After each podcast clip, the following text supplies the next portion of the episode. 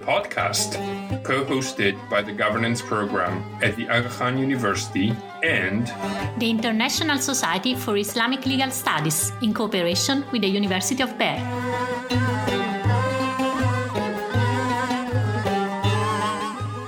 Welcome to Shar'i, the podcast.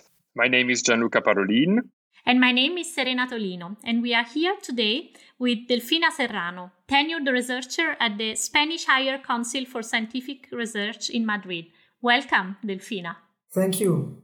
Delfina, you are a member of the board of ISILS. Uh, when did your association with ISILS begin?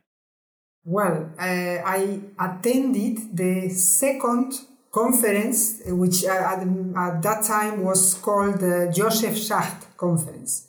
Maribel Fierro organized the Joseph Schacht Conference in Granada, and uh, she invited me or suggested me to present a proposal. So this was my first Joseph Schacht ISILS conference.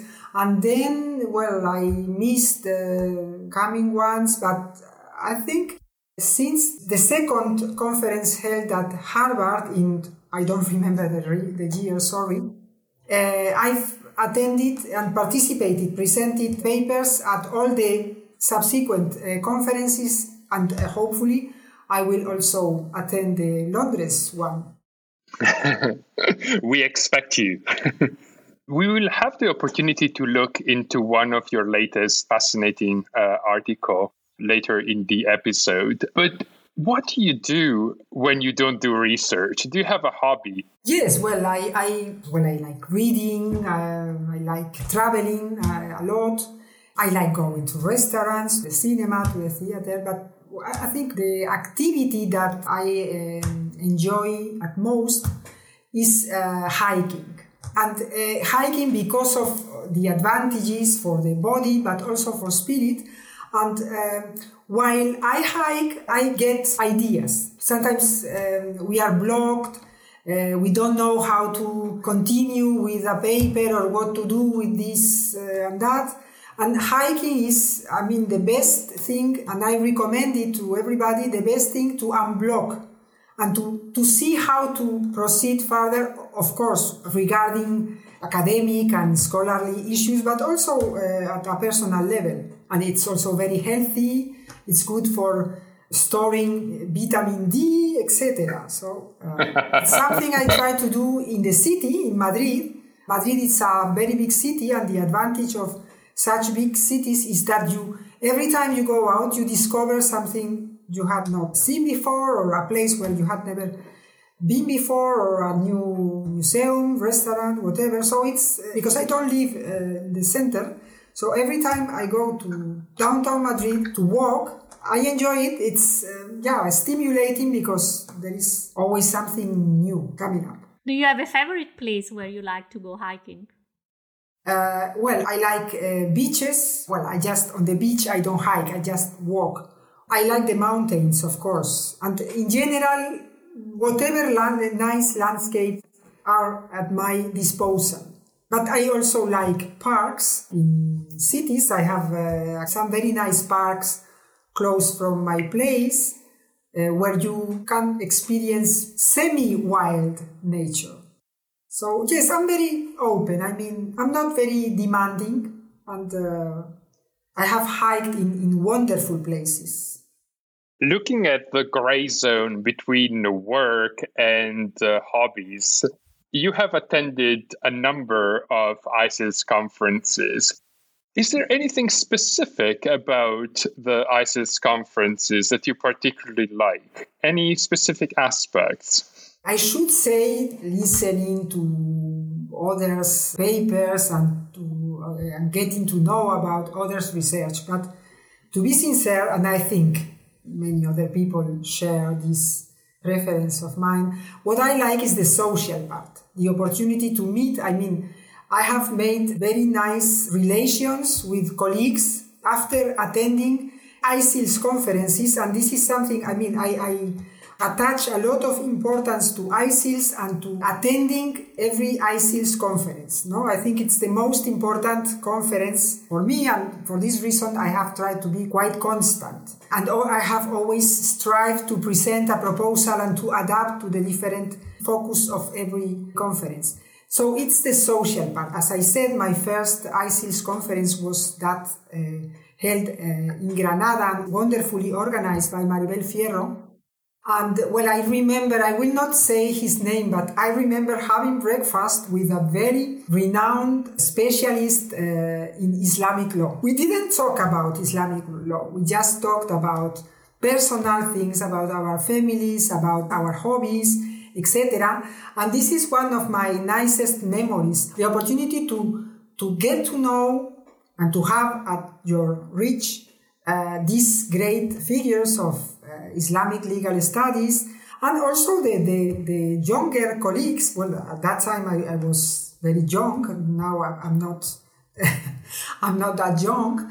But yes, meeting colleagues uh, I've met uh, during the last uh, conferences and yes, and sharing because I think this personal contact also encourages uh, research and real interesting academic exchange and ideas about future conferences, etc. Well, let's say the social part. Eh, is there some specific that you would like to see in the 10th ISILS conference that will take place in London? Well, I must say I, I was very satisfied with past conferences. Maybe something I've missed was the opportunity to have the papers published together. I know this is difficult uh, from a, a, logistic point of view, and even more so when the conferences are not devoted to a specific topic, as will be the case of the next um, the, the London uh, conference. But I remember, for example, after the second Harvard conference to which I attended, a group of participants organized uh, among uh, ourselves and had our papers published together by Hawwa, the, the Brill journal on, on gender.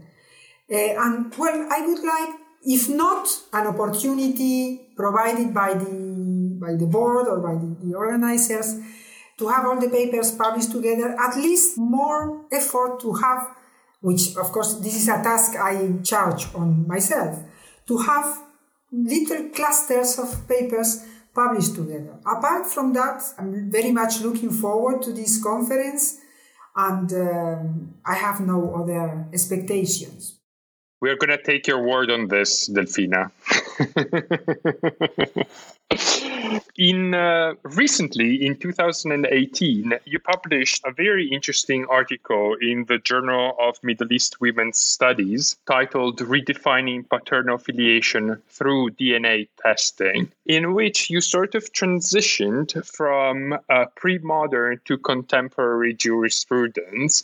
And i was wondering if you could share with us a bit of a background of this journey for you as a researcher well, I had tried to transition from the pre-modern to the contemporary period before. I did it uh, regarding gender issues, no Islamic law and gender, Islamic law and violence, etc. And, it, and I, well, I thought since I am a public servant, I feel uh, as an Islamologist and as an Arabist, I feel that, and since Sharia has such a bad press, but everybody talks about Sharia and everybody thinks uh, that to know uh, something about Sharia and to have something to say about Sharia.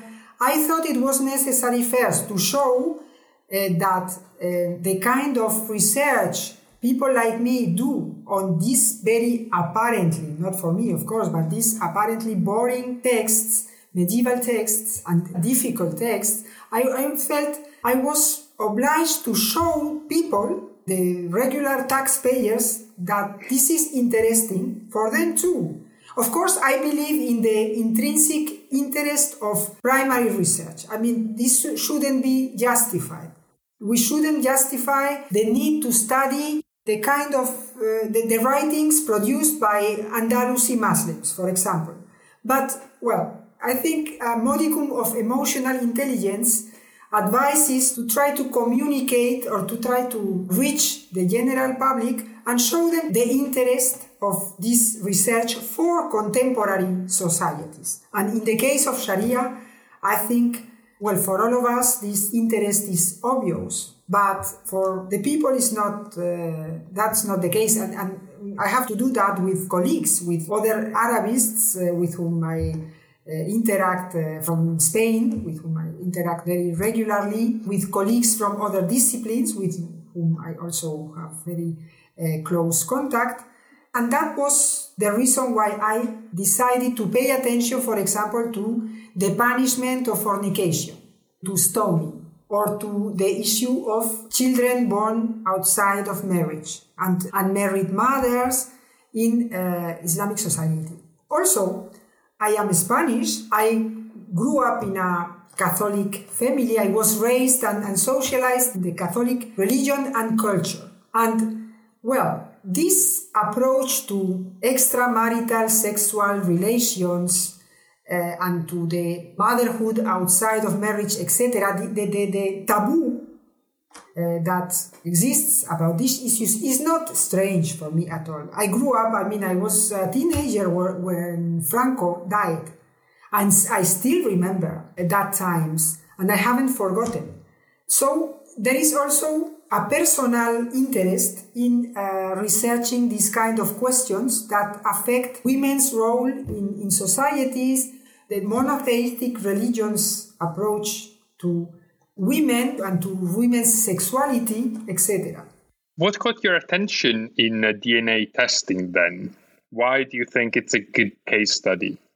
Well, this article is uh, results from my participation in a research project led by Ayman Shabana from Georgetown University on uh, how new medical technologies and um, biological technologies are changing or are affecting the conception of the nuclear family in Islamic societies. My interest in DNA tests comes from before that collaboration, which started in 2017, I think, because I think the possibility to establish through DNA testing the biological relationships between people undermines the argument explaining why fornication has to be punished that harshly, according to classical fiqh.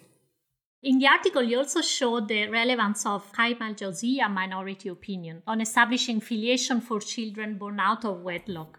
So, as a scholar, you're a scholar who worked a lot on Maliki law and worked a lot on um, El Andalus. So, um, I wanted to ask you how do you assess the relevance of minority um, and also peripheral opinions on our understanding of Islamic law?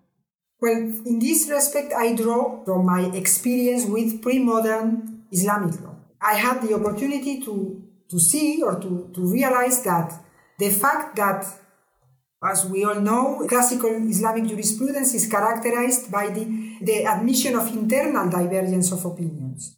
Majority opinions had more authority, more prestige, and yes, sometimes judicial practice followed the majority opinions, but in many, in other cases, judicial practice drew or, or followed minority opinions. It all depended on the judge, on the qadi.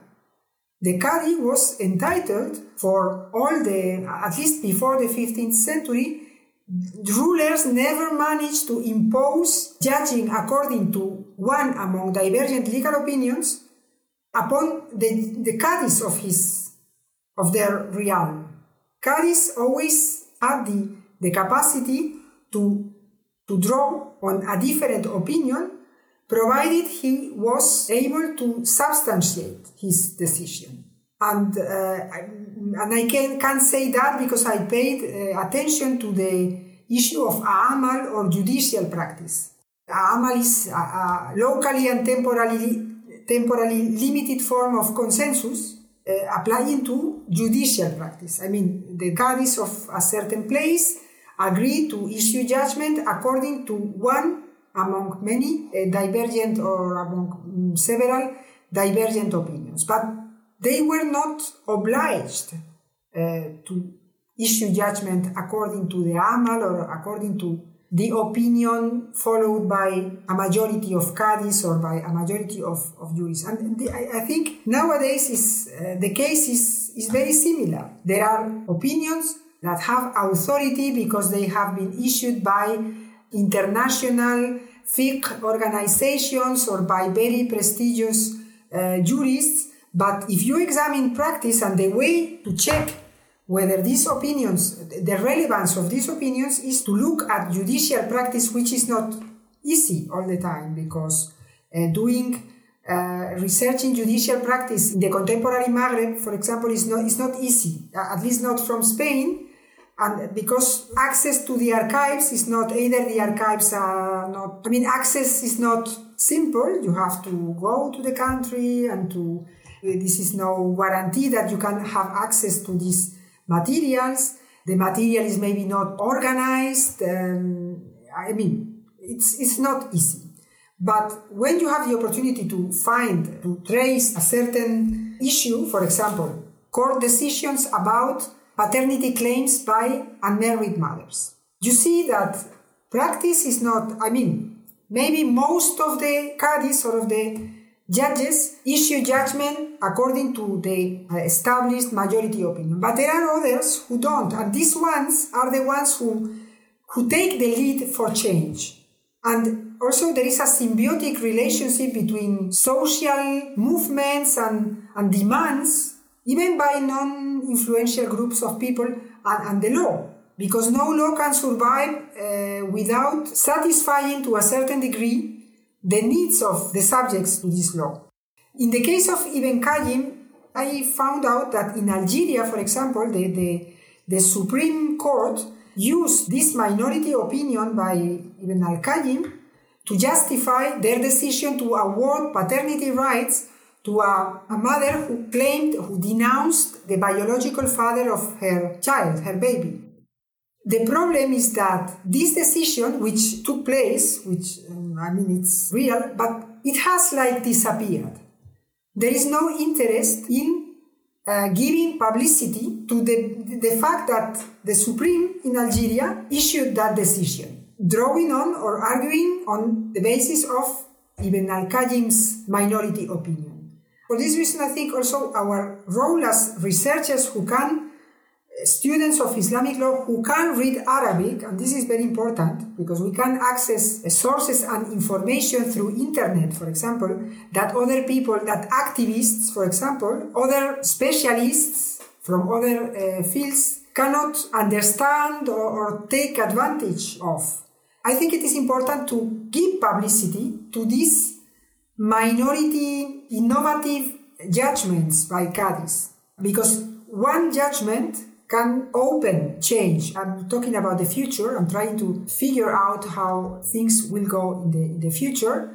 But my intuition, my um, my instinct tells me how things are going to evolve in the future because the same or similar similar uh, developments have happened in this way in the past. Also, I have also paid attention not only to judges judgments against, for example, the, the demands of unmarried mothers. But the very fact that mothers more and more go to the courts and claim their rights, even if they can anticipate a, a, a negative result, is also very important. So these are the kind of things I used to pay attention to apart from the code, uh, the judgment, the majority opinion, etc. But I, I, do not hide a certain bias, maybe a, a certain optimistic bias. If I pay attention to this kind of things, of issues, is because I have hope and because I am optimistic and because I am a woman. You attach a lot of uh, relevance to the open acknowledgement of a minority opinion like Ibn al Qayyim's. And of course, you have already brought in the question of prestige. What do you make of that? What do you make of the open acknowledgement of a minority opinion? And you see a difference from contemporary legal practice and pre modern and the pre modern one?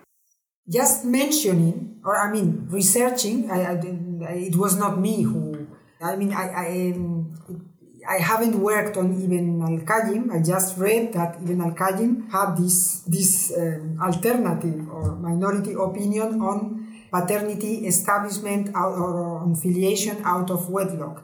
In my experience, both with the pre-modern sources and the um, contemporary ones, is that certain minority opinions, when they did not interest the majority or uh, those with the upper hand in society or within jurists' uh, establishment, they, these opinions tended to be hidden or concealed, sometimes very subtly. I am just working or returning to one such cases concerning uh, Qadi Iyad, one of the jurists uh, whom I have worked most.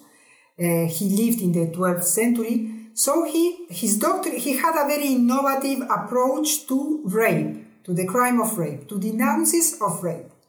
The way he uses the, the relevant terminology suggests that he was in favor of considering claims of rape as complaints rather than as claims. Why? Because a complaint is not subject to the had for calumny if you cannot substantiate your claim. Because false or unfounded accusations of zina are subject to the punishment of calumny. So, through this, instead of referring to a woman's accusation of rape against a man uh, as a claim with the verb da, ida, he uses the root shakaya in the fifth form, tashaka. He says, hiya tashakat. But had I not read Ibn Hazm's views about this question, which he issued one century earlier, I wouldn't have realized the importance of using the one verb or the other. There is clear evidence that this nuance Qadi Iyad wanted to introduce in uh, Maliki doctrine on rape was concealed.